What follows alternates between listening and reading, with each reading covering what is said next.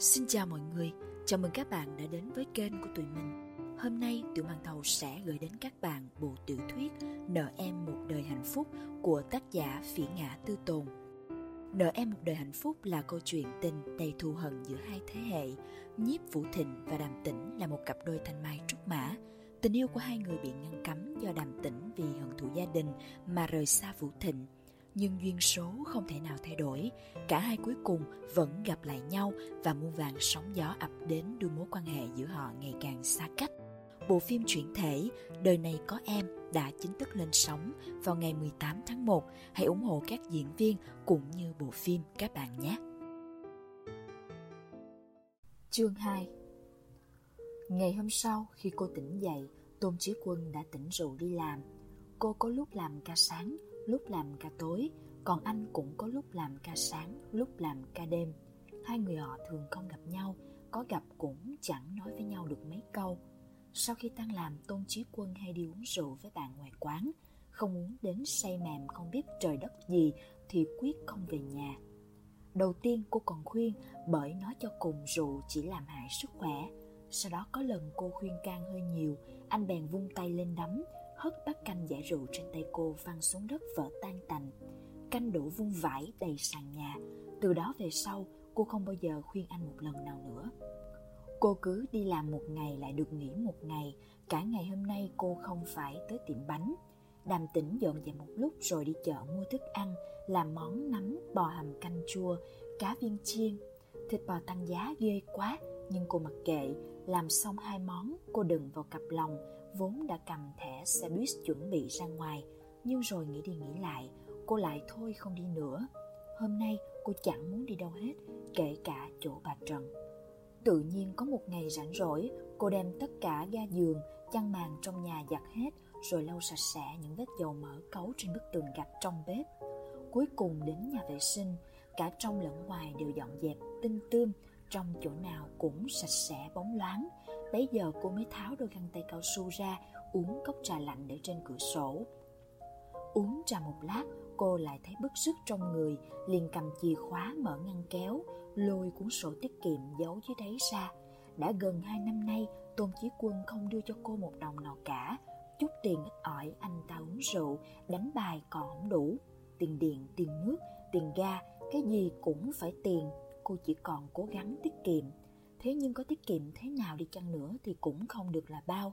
Bấy nhiêu năm nay, trong sổ tiết kiệm của cô chỉ có vỏn vẹn hơn một vạn tệ.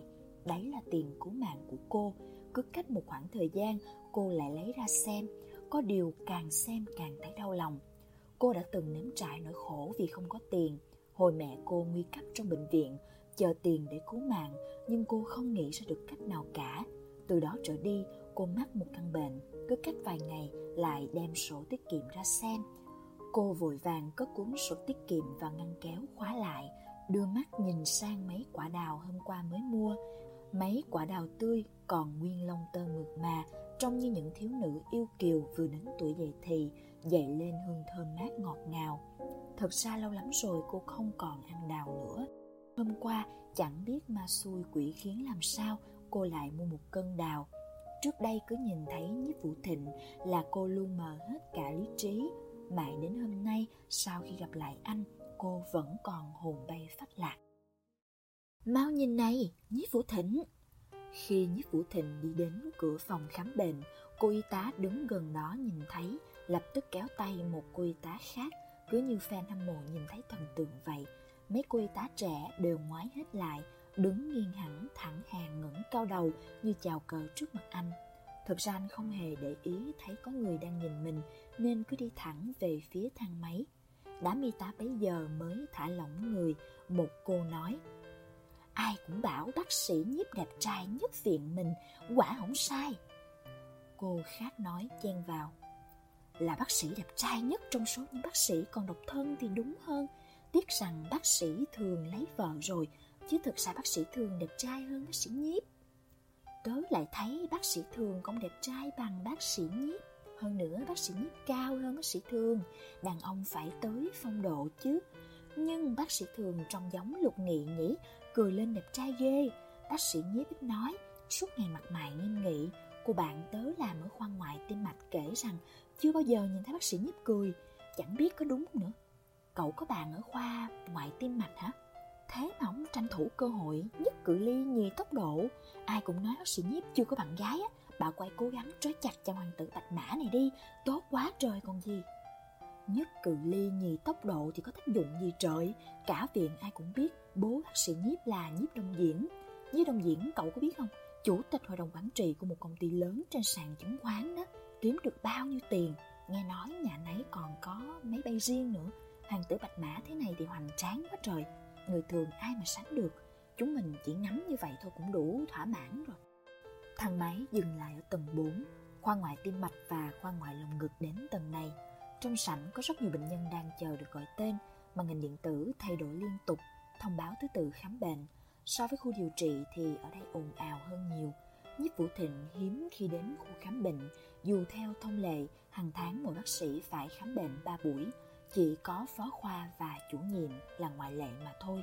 Thế nhưng các ca phẫu thuật của Nhiếp Vũ Thịnh quá nhiều, không còn thời gian trống nào cả, nên trưởng khoa đã tuyên bố không xếp giờ khám bệnh cho Nhiếp Vũ Thịnh nữa. Trong khoa không có ai dị nghị gì, vì dù sao phẫu thuật cũng mệt hơn khám bệnh.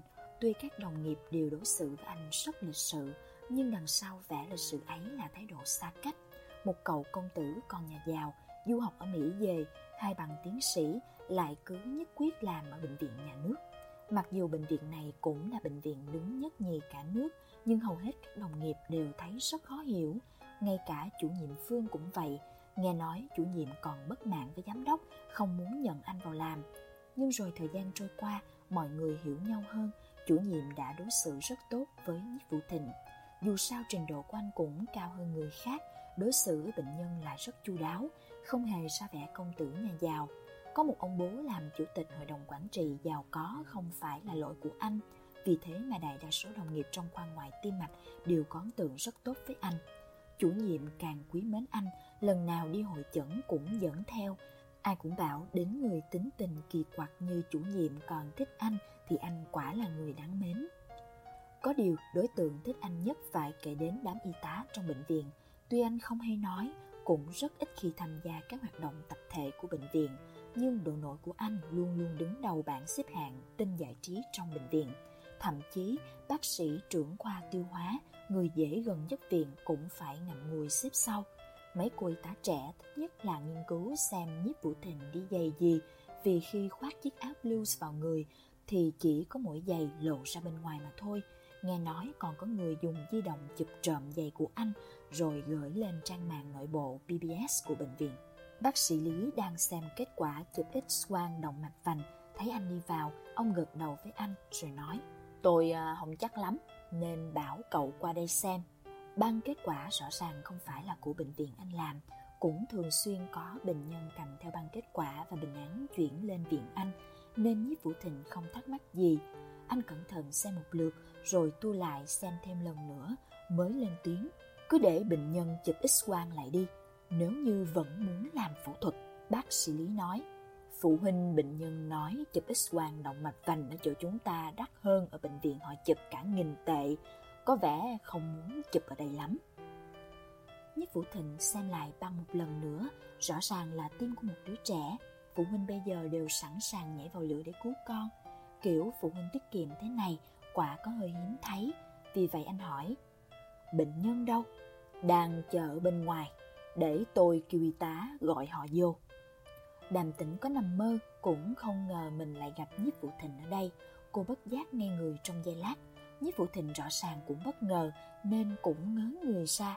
Đàm tĩnh hoang mang ngồi xuống, đổi tay để cậu bé ngồi lên đầu gối mình. Nhiếp Vũ Thịnh nhìn lại bệnh án, tên tuổi ghi bên ngoài bệnh án đều do bệnh nhân tự viết. Anh nhận ra nét chữ thanh thoát của đàm tĩnh.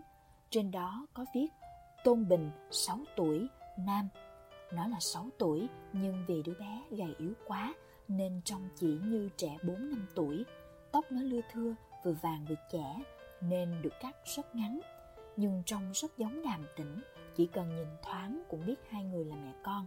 Chắc hẳn do tim không bơm đủ máu nên môi đứa bé tái nhợt, biểu hiện rõ ràng của triệu chứng xanh tím. Có điều cặp mắt lại đen tuyền long lanh, đẹp như đá quý, trục rè nhìn người lạ đứng trước mặt một chốc rồi quay mặt đi khẽ gọi, mẹ. Đàm tĩnh nựng con, ngoan, chúng ta không tiêm đâu. Bác sĩ Lý chỉnh lại gọng kính nói, chúng tôi vẫn thấy cần phải chụp lại hình x-quang. Hiện nay tình trạng của mạch máu không được rõ lắm. Tấm phim x-quang động mạch này đã chụp từ năm ngoái. Lần nữa đến bây giờ là quá lắm rồi. Nếu còn kéo dài thêm thì không còn cơ hội phẫu thuật đâu. Đàm tĩnh run rẩy. Uhm, tôi biết. Biết thì đừng có chần chừ. Bác sĩ Lý nói. Có rủi ro trong phẫu thuật, nhưng tỷ lệ chữa khỏi cũng rất khả quan. Cô về bàn bạc với bố cháu đi. Càng phẫu thuật sớm thì càng có hiệu quả. Đừng trì hoãn thêm. Vâng. Đàm tĩnh nhìn xuống dưới. Cảm ơn bác sĩ. Chờ họ đi khỏi, bác sĩ Lý lắc đầu. Thật tội nghiệp, thoáng nhìn biết ngay không có tiền làm phẫu thuật. Nếu cứ tiếp tục trì hoãn, chỉ e cậu bé không cứu được. Nói đến đây, ông chợt nhớ ra.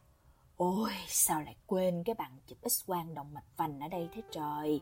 Cô Trần ơi, mau gọi bệnh nhân quay lại đi. Để tôi đi cho.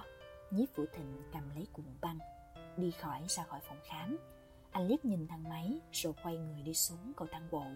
Quả nhiên, đàm tĩnh đang bế cậu con trai cúi đầu đi xuống. Cô quên cuốn băng rồi. Đàm tĩnh im lặng, đặt con trai xuống đất, nhận lấy cuốn băng cho vào ba lô, rồi lại bế con trai lên. Triệu chứng điển hình của tứ chứng Fallot, hẹp động mạch phổi, thông liên thất, động mạch chủ lệch sang phải, phì đại thất phải. Đây là một trong những bệnh tim bẩm sinh hay gặp nhất. Phương pháp điều trị duy nhất là làm phẫu thuật chỉnh hình. Nếu không sẽ không sống quá 20 tuổi. Chứng hẹp động mạch phổi của con trai cô rất nghiêm trọng, khó mà sống được quá 10 tuổi. Đàm tĩnh ngước mắt nhìn anh. Anh nói gì? Anh đứng chỗ cao hơn cô, mà anh vốn đã cao hơn cô rất nhiều rồi. Vì vậy anh chỉ nhìn thấy đỉnh đầu cô, mái tóc bù xù khô ráp buộc tạm bằng sợi chung vòng đằng sau gáy.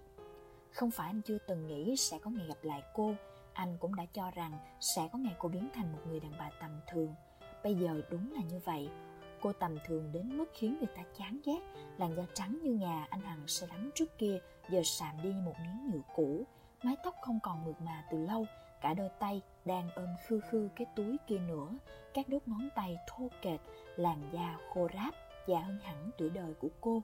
Trước kia cô chỉ đeo nhẫn số 9, ngón tay thon nhọn mềm mại của cô khi cầm khiến người ta phải mê đắm. Vậy mà giờ đây anh gần như không nhận ra nổi hai bàn tay này nữa. Chắc hẳn một đứa con bệnh tật và một người chồng thờ ơ đã khiến cô thành bộ dạng như ngày hôm nay. Bỗng nhiên, một cơn giận độc địa trỗi dậy trong lòng, anh cười nhạt, dằn từng chữ. Đây là báo ứng. Cô nhìn chằm chằm vào anh, rồi ôm chặt con vào lòng theo phản xạ. Có vẻ cô không nghe thấy, hoặc cũng có thể không dám tin vào tay mình, bèn lý nhí. Anh... anh nói cái gì? Tôi nói bệnh của con trai cô. Anh đưa tay, chỉ gương mặt xanh tím của đứa trẻ, sảng khoái, nhả từng chữ một. Bệnh của nó là báo ứng của cô. Anh tưởng cô sẽ nói gì đó, thậm chí gào lên chửi. Anh đã từng nhìn thấy nhiều người phụ nữ chửi nhau, bộ dạng gào thét cấu xé của họ khiến người ta phải ghét. Nếu như cô chửi anh té tát, anh sẽ thấy thật sảng khoái. Nhưng cô không nói tiếng nào, đôi mắt đen giống cậu con trai như đúc chỉ hơi ngân ngấn nước, vẫn chằm chằm nhìn vào mặt anh, như thể không hề quen biết anh vậy. Bao nhiêu năm rồi, có lẽ họ đã căm hận nhau từ lâu, chỉ mong sao đối phương không sống nổi mà thôi. Anh thấy một niềm khoái cảm của tên sát nhân vừa giết người, giống như vừa mới cắt bỏ một cái mầm bệnh, bóc tách một khối u trên bàn mổ vậy. Cô từng là khối u trong cuộc đời anh, bây giờ cuối cùng anh cũng đã có thể cắt bỏ một cách sạch sẽ. Cô chỉ nhìn anh bằng đôi mắt ngấn lệ trong giây lát, rồi vội vã cúi gằm mặt xuống, có lẽ là không muốn anh nhìn thấy cô khóc. Cô vẫn luôn kiên cường, cô bế con trai lên, quay đầu đi tiếp. Trong cầu thang tranh tối tranh sáng, cô bước từng bước vào bóng tối, anh không còn nhìn thấy cô ở đâu nữa. Sắp đến giờ tan làm, Nhiếp Vũ Thịnh nhận được điện thoại của thư ký Trương. Anh ta nói, ông Nhiếp muốn hẹn cậu cùng ăn cơm. Tôi không rảnh.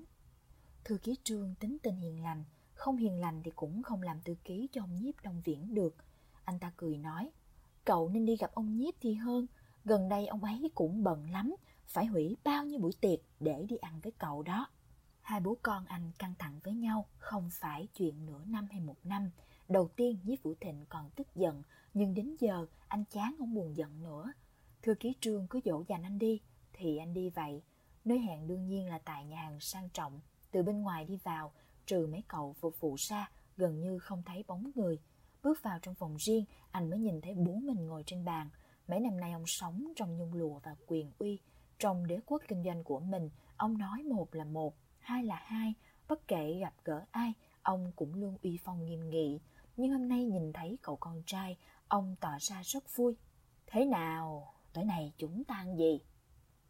Tùy bố. Nhiếp Đông Viễn đưa thực đơn cho cậu phục vụ cầm đi, nói cậu uh, sắp xếp đi. Đuổi hết những người không liên quan đi ra, ông mới ngắm nghía cậu con trai. Sao lại gầy đi như thế này? Đâu có. Nhiếp Vũ Thịnh chẳng buồn ngước mắt lên nhìn. Con biết thời gian của bố là vàng bạc mà. Có gì bố cứ nói thẳng. Con á, lớn thế này rồi mà vẫn trẻ con à. Nhiếp Đông Viễn tự tay rót trà cho con. Ông nói, phải đến hơn nửa năm nay con chưa về nhà rồi. Nhiếp Phụ Thịnh chẳng buồn trả lời, luôn tay tắt máy di động của mình. Con cũng biết á, bố bị ờ, cao huyết áp, mở máu cao. Không biết ờ, chừng nào nhắm mắt xuôi tai sẽ chẳng còn được nhìn thấy con nữa. Ông Nhiếp Đông Viễn có vẻ rất buồn. Con thật sự không tha thứ được cho bố hả? Bố đâu có làm việc gì sai, cần gì con phải tha thứ. Nhiếp Đông Viễn cười. Trời, ương bướng à. Ở ngoài có tiếng gõ cửa khe khẽ của nhân viên phục vụ. Hai bố con không nói thêm. Hết món này đến món khác được bưng lên. Dưới ánh đèn ấm áp, màu sắc, hương thơm và mùi vị của món ăn đều đầy đủ. Con ờ, thử cái này xem. Ông nhiếp đông viễn nói. Chẳng phải uh, con vẫn thích ăn món thịt viên đầu sư tử, còn chê đầu bếp ở nhà nấu ra toàn mấy cục thịt to đùng đó sao? Nghe nói đầu bếp ở đây người Tô Châu, cho nên hôm nay bố mới bảo con đến đây nếm thử xem tay nghề thế nào. Nhiếp Phụ Thịnh im lặng không nói gì, nhân viên phục vụ đã bưng lên cái âu bằng sứ. Mùi vị của món đầu sư tử kho tàu rất hấp dẫn, nhưng anh cũng chỉ gấp lên rồi đặt xuống, không hề có ý muốn ăn. Chợt anh nghe thấy bố mình nói, con cũng phải tìm bạn gái đi, gần 30 tuổi rồi, suốt ngày cắm đầu vào mổ với sẻ. Đàn ông tuy ờ, cần sự nghiệp, nhưng mà cũng không thể vì thế mà không tìm bạn gái. Cứ tiếp tục thế này, e đến ngày bố mất thì cũng không có được chứng kiến con lập gia đình. Con không hứng thú với phụ nữ. Nhiếp Phụ Thịnh không mảy may động lòng. Bố cứ coi như con thích đàn ông là được. Vớ vẩn à, cơn giận mà ông gắn kìm nén nãy giờ cuối cùng cũng bùng lên. Ông ném chiếc thìa sứ nhỏ xuống đĩa bánh. Chẳng qua là vì con đàm tĩnh đó chứ gì. Đã bảy tám năm rồi mà con vẫn giữ cái bộ dạng sống dở chết dở đó hả? Trời đất ơi, sao tao tự sinh ra đứa con như mày? Mày bị ma làm rồi hả con? Mấy năm nay mày sống thế nào tưởng bố không biết hả? Cái con đàm tỉnh đó chẳng phải đã lấy chồng sinh con rồi trời. Mày ở đây chung thủy với nó, nó có điểm nào xứng với mày à? Nó có điểm nào đáng để mày như vậy hả con? Không liên quan đến cô ta. Ông nhiếp đông viễn cười nhạt. Mày là con bố, chỉ cần mày cao cái mày bố biết mày nghĩ gì rồi. Không liên quan đến cô ta mà bảy tám năm nay mày sống như hòa thượng, không thèm đến đám đàn bà con gái xung quanh. Không liên quan mà mày học khoa ngoại tim mạch làm gì. Không liên quan đến cô ta, mà mày dám to mồm là mày không có hứng thú với phụ nữ hả? Bố thấy mày bị bỏ bùa mê thuốc lú rồi trời ơi, con ơi. Bố thật sự muốn biết cái con họ đàm nó có điểm gì để mày mê nó đến như vậy. Thật sự không liên quan đến cô ta. Nhiếp Vũ Thịnh mệt mỏi. Bố không cần đoán già đoán non, không cần phải đón linh tinh gì cả. Có người hợp thì tự khắc con dẫn về cho bố xem. Ông nhiếp đông viễn cười nhạt. Câu này tám năm trước mày đã nói rồi. ở nước ngoài mày không gặp được người thích hợp về nước làm trong cái bệnh viện này mày cũng gặp được người thích hợp trong tim mày cả cái thế giới này chỉ có đàm tĩnh là hợp với mày tiếc là bây giờ đi lấy chồng. Không chừng con nó được mấy tuổi rồi cũng nên à. Nhiếp vũ thịnh từ từ siết chặt nắm đấm. Ông nhiếp đồng viễn điếc xéo anh. Lại nói đúng chỗ của anh rồi chứ gì. Nhiếp vũ thịnh tức giận, nhắm nghiền hai mắt, không nói năng gì nữa. Anh á, anh bỏ cái ý định ấy đi. Trên đời này à, phụ nữ tốt còn nhiều lắm con à mở to cái mắt ra tìm lấy một người bất cứ ai cũng tốt hơn cái con nhỏ đó gấp trăm lần. Con no rồi. Nhiếp vũ thịnh quẳng khăn ăn lên bàn. Con về bệnh viện trực nha. Lái xe đến tầng vành đai 4 anh mới phát hiện ra mình chưa đóng cửa kính. Gió từ bên ngoài ào ào thổi vào, khiến má anh nóng sang. Anh đạp chân ga. Thực ra xe anh có chức năng duy trì tốc độ tự động, Nhưng lúc này anh không được minh mẫn. Đầu óc anh chỉ còn là mảng trống không. Đã rất nhiều, rất nhiều lần Anh từng nghĩ nếu như anh không sơ sẩy Liệu có thể nào lao sang làng xe ngược chiều Rồi đâm tan xương nát thịt không? Thế nhưng cuối cùng cũng không xảy ra chuyện gì. Thời gian nước ngoài, anh có thể dùng bài vở để làm tê liệt bản thân một lúc học hẳn hai bằng tiến sĩ, bao nhiêu thí nghiệm làm không hết, bao nhiêu bài luận viết không xuể. Trở về nước, anh có thể lao mình vào công việc để quên đi tất cả những cuộc phẫu thuật liên tiếp mãi không hết, những buổi hội chẩn mãi không xong. Ấy vậy mà, chính giây phút gặp lại đàm tĩnh, tất cả lại quay về, nhanh như một cơn sóng thần, cách xa như thế mà chỉ thoáng nhìn anh cũng nhận ra đó là đàm tĩnh. Cô mặc đồng phục của cửa hàng bánh gato cúi đầu mãi miết làm việc. Cuộc sống đã tôi liền cô thành một con người khác thế nhưng anh vẫn nhận ra ngay từ cái nhìn đầu tiên, đó là đàm tĩnh của anh. Đúng là ma xui quỷ khiến, anh mới bước vào trong, lúc đó anh giống như đang đứng trên mây, chăm chăm nhìn cô mỗi lúc một gần hơn, gần hơn nữa, gần đến mức có thể chạm tay vào. Sau đó trong khoảnh khắc cô ngước mắt nhìn lên, dường như cả quãng thời gian 7-8 năm giữa hai người chưa từng trôi qua, lòng anh bất giác trùng xuống, anh cảm thấy mình không thể tự khống chế bản thân được nữa, chỉ muốn đưa tay chạm vào mặt cô, phải là thật không? Có phải cô đang đứng trước mặt anh hay không? Cô thay đổi rất nhiều nhưng lại tựa hồ không thay đổi chút gì, giống như trong mơ vậy. Đã vô số lần anh thầm tưởng tượng không biết nếu gặp lại nhau thì sẽ ra sao. Anh tự nhủ lòng thôi không nghĩ nữa, nhưng khi ngày ấy xảy đến, hóa ra cũng chỉ thế mà thôi. Không có lòng trời lỡ đất, không có dời núi lấp biển, hóa ra cô cũng chỉ là một người bình thường sống giữa thế giới này. Hóa ra tình yêu sâu đậm trước kia cuối cùng cũng chỉ có một nỗi hận không cách nào xóa bỏ. Đến bản thân anh cũng không hiểu tại sao anh lại nói ra những lời cay nghiệt đến như vậy, nhất là với một đứa trẻ vô tội. Giờ phút này anh mới dần dần hiểu được hóa ra đó là lòng đố kỵ. Đố kỵ với người đàn ông đã kết hôn với cô, đố kỵ với người đàn ông đã sinh con với cô, đố kỵ đến phát điên. Anh gần như không thể tưởng tượng được cô lại có thể sống cùng người khác. Anh không thể nghĩ đến điều đó. Hệ ý nghĩ này trỗi dậy. Anh liền cảm thấy mình không thể khống chế nổi bản thân. Cảm giác manh động muốn hủy diệt tất cả lại dâng lên. Sự manh động này thôi thúc anh hủy diệt bản thân mình, đồng thời hủy diệt cả thế giới. Đàm tĩnh đàm tĩnh. Hai chữ bình thường đến vậy, nhưng lại khắc sâu vào tim anh. Cả đời này không thể nào quên được.